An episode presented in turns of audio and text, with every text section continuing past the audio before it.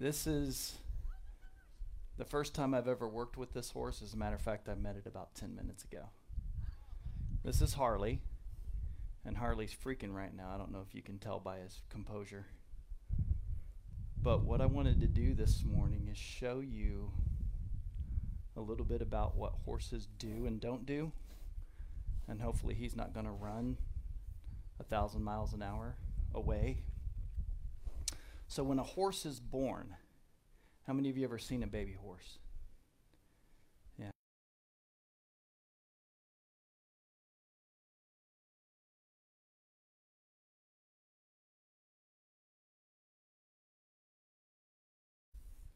They're gangly.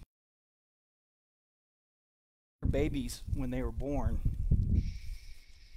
how many of your babies, when they were born, could come out running? Kids, did you know horses, as soon as they're born, within a few hours, are already walking? And then within a day, they can run almost as fast as their mama. So we're going to let him walk for just a minute, see if he can figure this out. It's my ear. Walk on. Good boy. Don't run away. Good boy. But one of the things I wanted to show you that we're going to try to do, so I got to work with this horse, is they have little nerve endings God made horses special. They've got little nerve endings right here on their nose. And if you wiggle that nerve ending, they will move their feet backwards. So then what you try to do with a horse when you're training a horse is horses already know how to move. Day that they're born, they already know how to do all of it.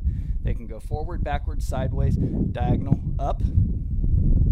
I know it's scary, isn't it? And down. So what I wanted to show you is that if I move this nerve, he'll try to back off of that pressure. Back up. Just like that. Then what you try to do is then you take that and you go, I'm going to do this, and it's the exact same thing. Good boy.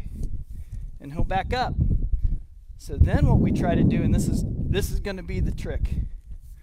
Ooh. Back up. Back up. You want to come this way? There you go. Back up. Back up. Back up. So if I can get this wiggling the way that I did this, he should back off of that. Okay, let's try this. Back up. Back up. Back up. Back up. Right? Back up. Let's try it one more time. Back. Good. Good boy.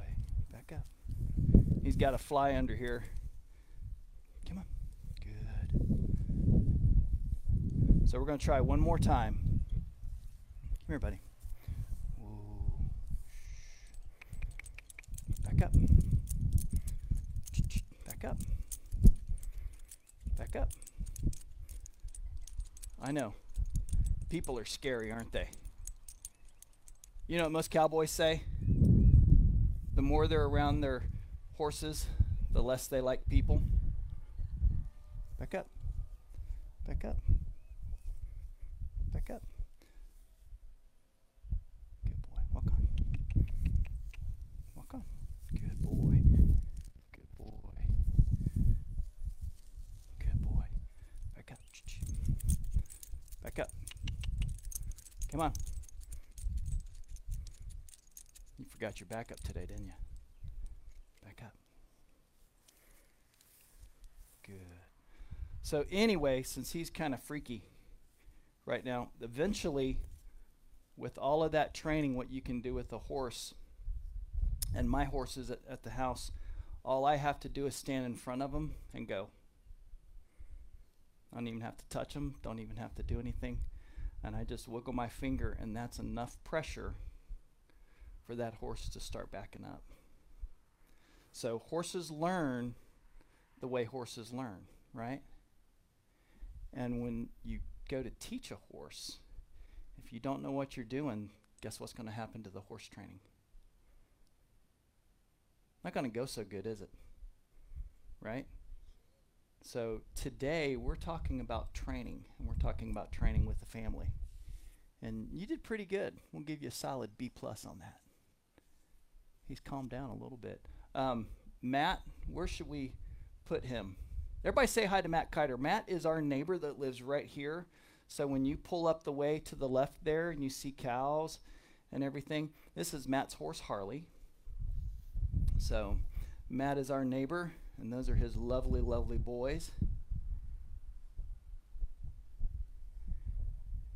Uh-oh. that's that's hi dad, rescue me. Yeah. And we've got a treat. Oh yeah. Awesome. So everybody do what they do on TV when Tiger gets hole in one. We give them a golfer's clap.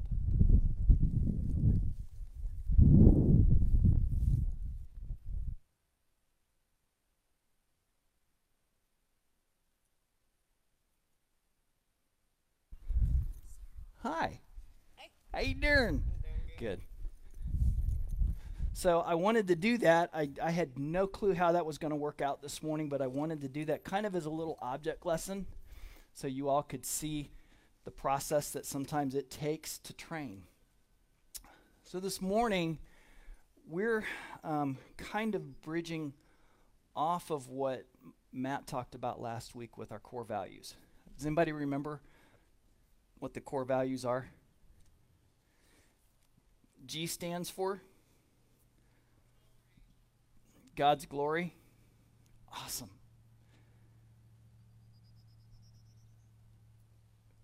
R as in grove, so R stands for relationships. Awesome. Next one is O, stands for opportunities. I see that hand. Those lovely flowers out there. Those are awesome. And then V stands for vibrant, alive. Yes. And then the last one is everyone. So we're to we're to bridge off of that today. And our goal is to kind of get an understanding of how it is and why it is that that that we do something that that Christ commanded us to do and that's the word called discipleship. So any who who in here is in elementary school?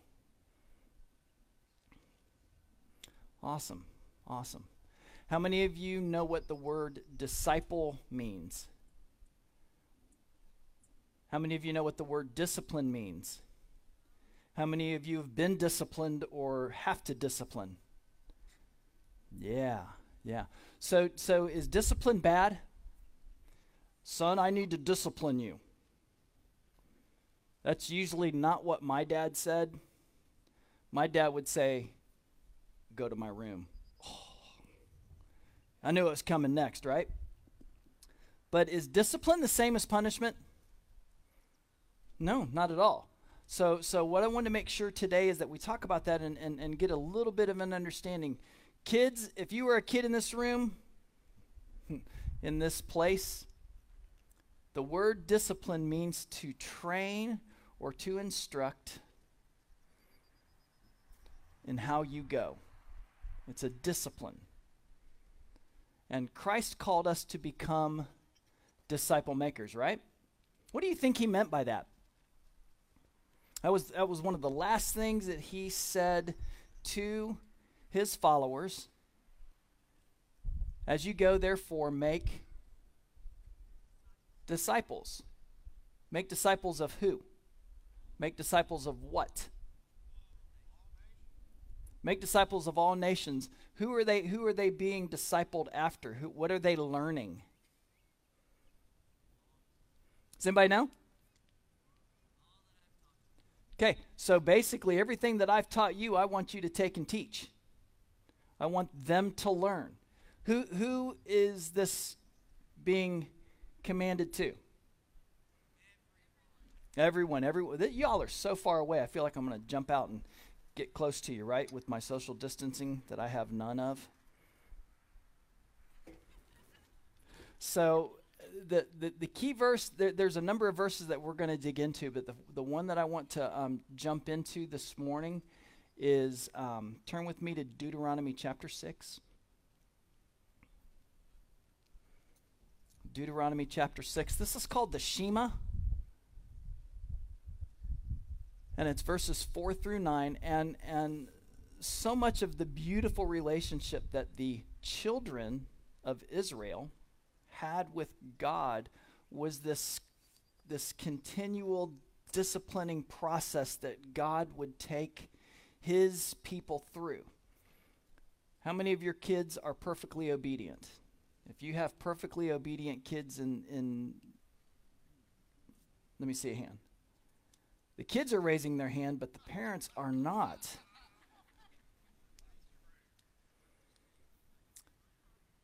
Do, do the kids get it right the first time?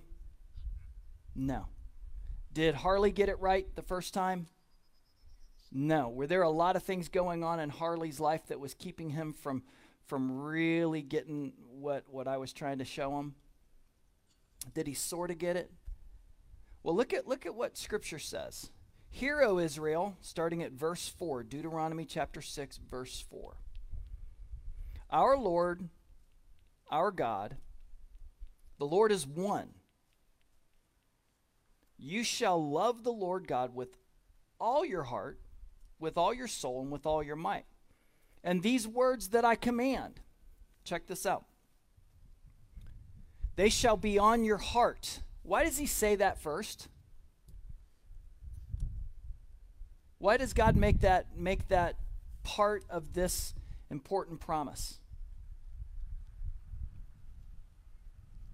In order for you to teach it, it has to be real in your life first. It has to be a passion. I love horses. I know that there are some horse people in here. Um, I love horses. I could be around them all day long. But if I'm going to train and teach the horse to do what I would like it to do, it might be wise for me to be passionate about what it is that I'm wanting them to know and learn, right? And for the children of Israel, God was saying to them, in order for you to be passionate about what it is that you're going to teach, you have to be passionate. Love the Lord your God with what? Part of your heart, because there are other things that are just as important. With all your mind, well, there's other things I'm thinking about. There are other things I'd rather do. There's other things I'm interested in. With everything that you possess, love.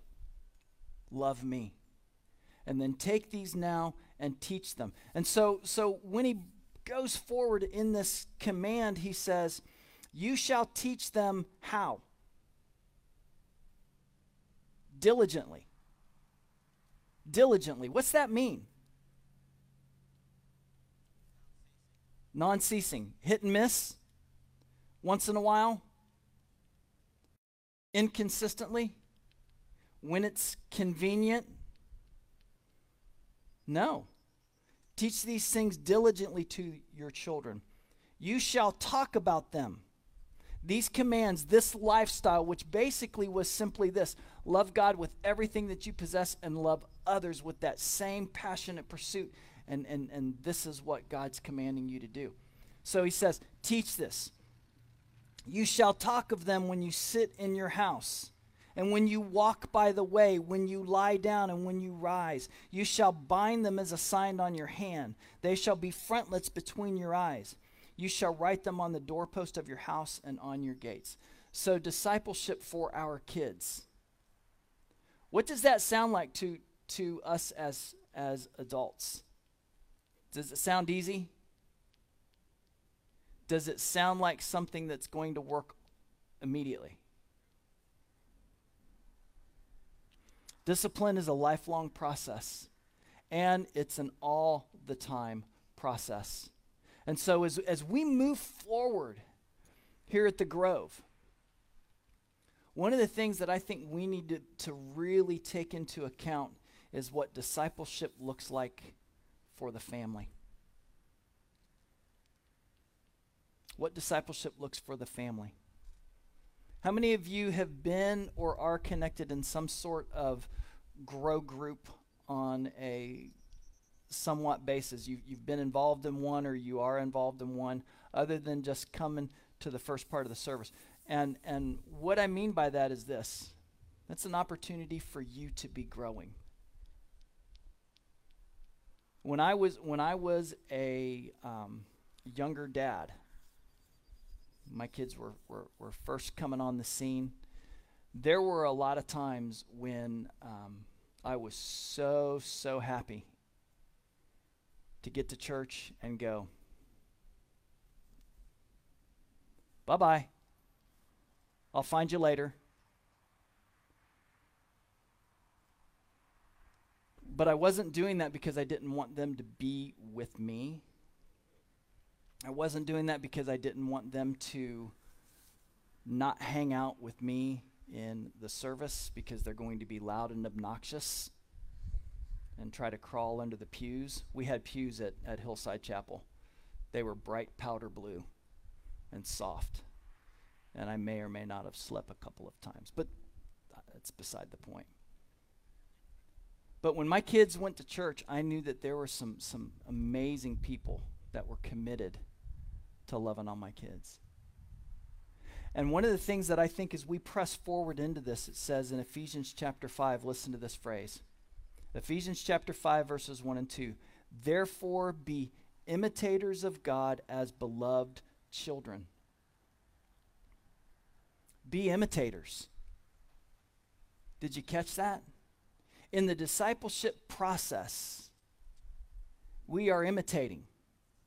What do we imitate? We imitate God, right?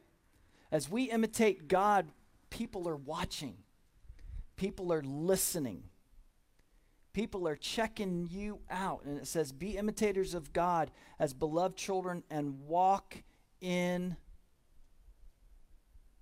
love. That literally goes back to all the way back to Deuteronomy when he says, These are what I want you to do. I want you to have this passionate love pursuit of me and this passionate agape love, unconditional love for everyone else. Jesus goes on to say that in, in, in his continuing to discipline and disciple and train the disciples in John 13, 34, and 35. He says, Love the Lord your God with all your heart. Love one another as I have loved you. By this will the whole world know that you're my disciple. And so, as, as we dig into figuring out what, what we're going to be doing in ministry, we need to be thinking of discipling the family. Some of the analogies that, that, that we see in Scripture about the church, the body of Christ, is that we are members, right? So, as Christ followers, we are members of the body. So, there's that metaphor. And, and Eric and I were talking earlier that not everybody's a hand in the body. Not everybody's a foot in the body. Not everybody's a knee. But, but, but we are all collective members of the body of Christ. Well, it also says that we're dearly loved children.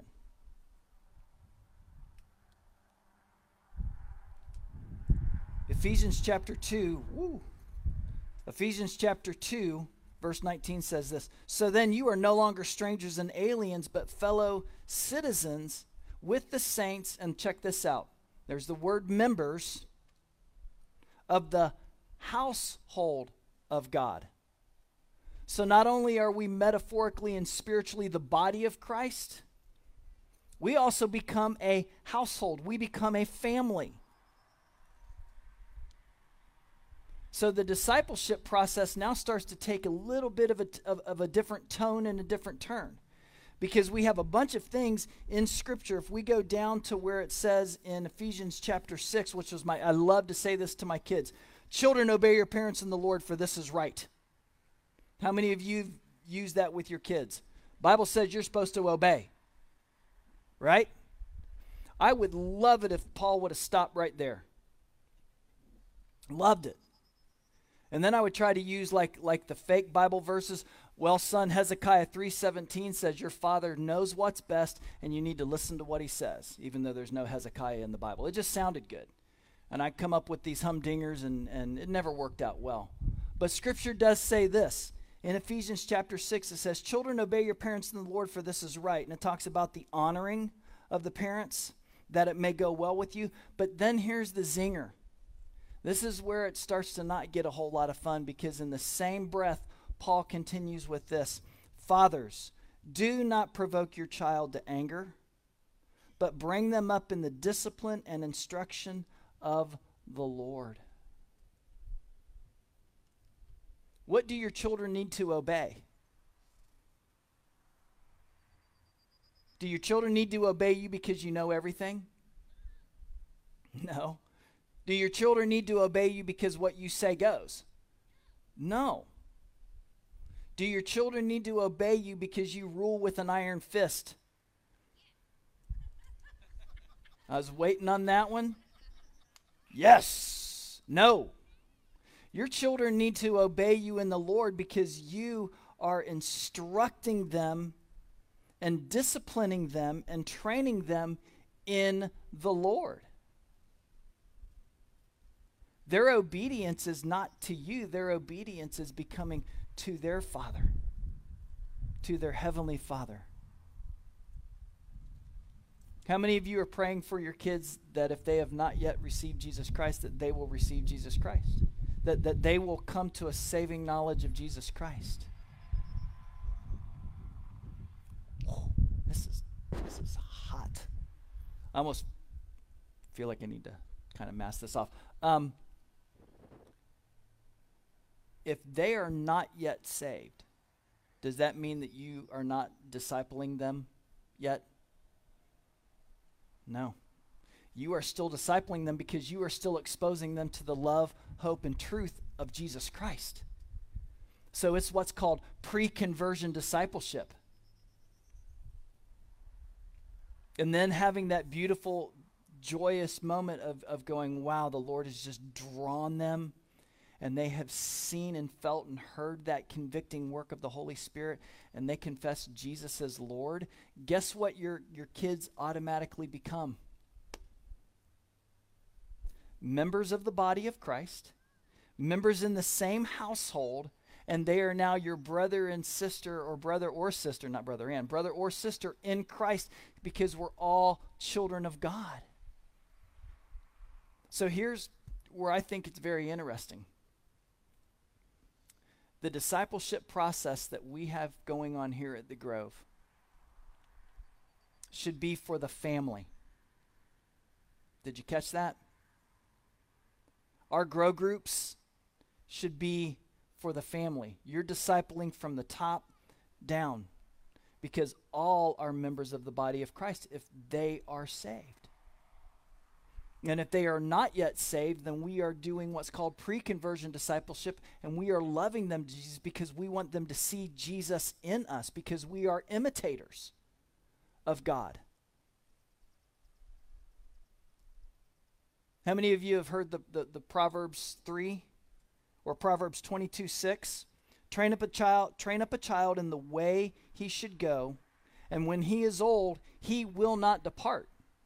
That's not necessarily the, the scriptural guarantee of salvation. What that is, is more of you knowing the uniqueness of your child and encouraging and disciplining them and training them in the way that they should go in life.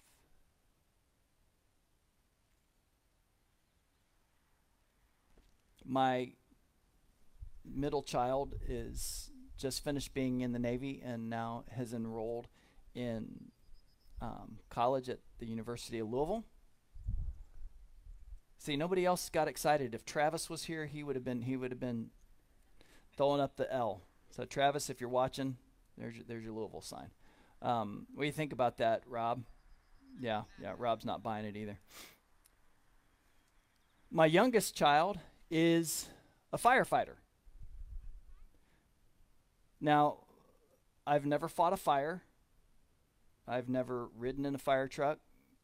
I Used to try to set fires in my backyard, but it's a, it's a whole nother story. I've never been to medical school. I'm not a doctor. I did play one on TV. Um, but I'm not a doctor. I'm not a firefighter.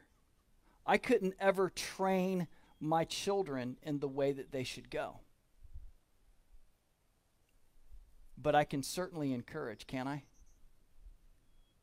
Church, how do we train the body in the way that they should go? Because we're all in it together. And I think one of the things that I see as a beautiful opportunity for our church to grab a hold of is this understanding that we are about family. And so I'm not just training my kids. Ryan family, Pete and Jeannie, you're not just training your family. Rob and Jesse, you're not the only one training Sawyer. Because we are all part of the family we are all children. We should all be part of what that training process looks like.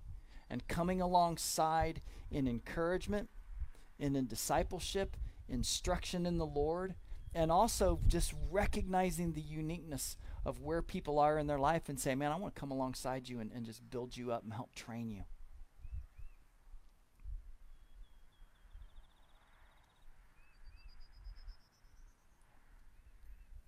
I like singing. Frank, do you like singing? Olivia, do you do you get your Harry? But I wanted to observe that because we had an opportunity to see that discipline and that training come into play today because is that Jace back there? Jace was back there? Yeah. Big hair and all. That's, I'm only saying that because I'm jealous. You know that, don't you? Okay. And family. The family's not on their own because we are all part of the family of God. So as we look at our, our core values, God's glory, relationships, opportunities, vibrant, and everyone, all of that gives us that, that framework for saying we here at the Grove expect to disciple the family. And we are all tasked to do that. I want you to understand that. As, as, as we are working on a discipleship plan for, for this new season, this new next year coming around, because we really had such a delay in the start of, of, the, of the 2020 ministry season with everything that's kind of happened. So we're looking at kind of kind of amping things up here at the end of the summer and we go into the fall. But I want you to recognize and understand that as we do this, you have a, a, significant part and role in this, is because every single one of us has been called to be a disciple maker. And I want you to think about what that looks like for you in your life. I want you to think about what that means for you and your family. And go, wow, I'm part of a very big family. I got a whole lot of brothers and sisters because we are all children and adopted and get to call God our Father. So not only are we a, a, a body with unique parts that, that work uniquely well in community with all of the other parts of the body, but we're all members of the household. We're all family. And so I look at these kids that are out here and I'm talking young kids all the way as young as as Rob.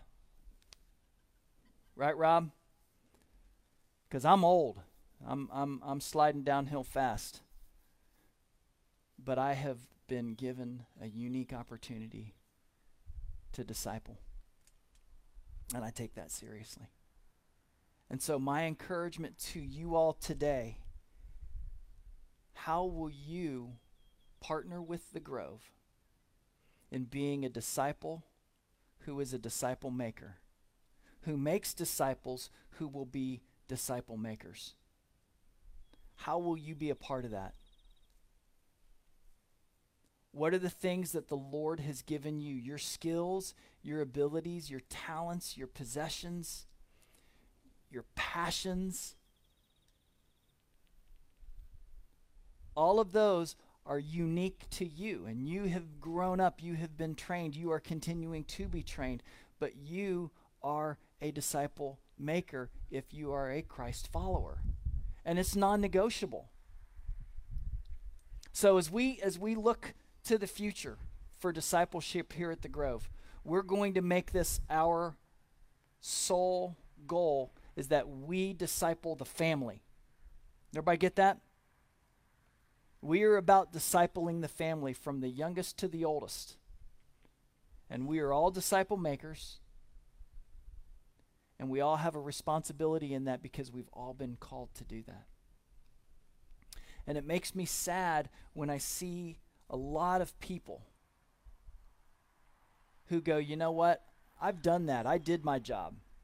I had I had kids. I did the nursery duty. I did this. I did that. And I'm old and tired, and I don't want to do it anymore. There's not a retirement clause in discipleship. And for you, maybe who are young in the faith, I can promise you there's still somebody younger in the faith than you.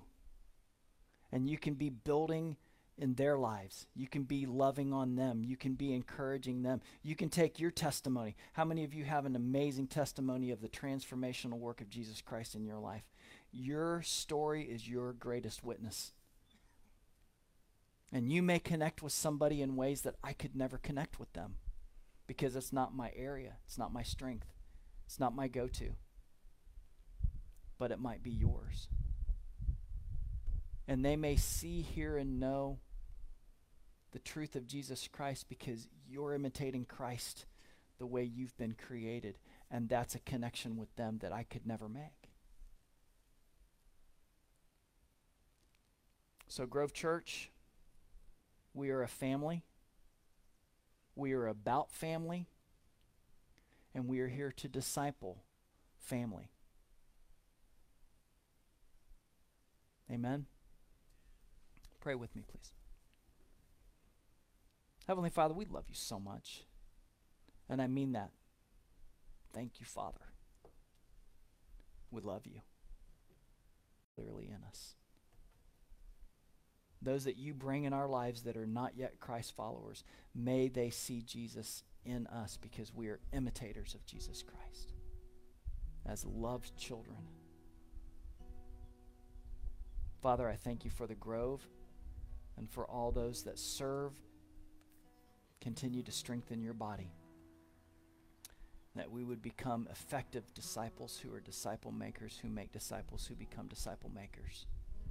For the glory of Jesus Christ and building up his church and his kingdom. We love you and thank you. And it's in the name of Jesus, the head of the church, that we ask all these things.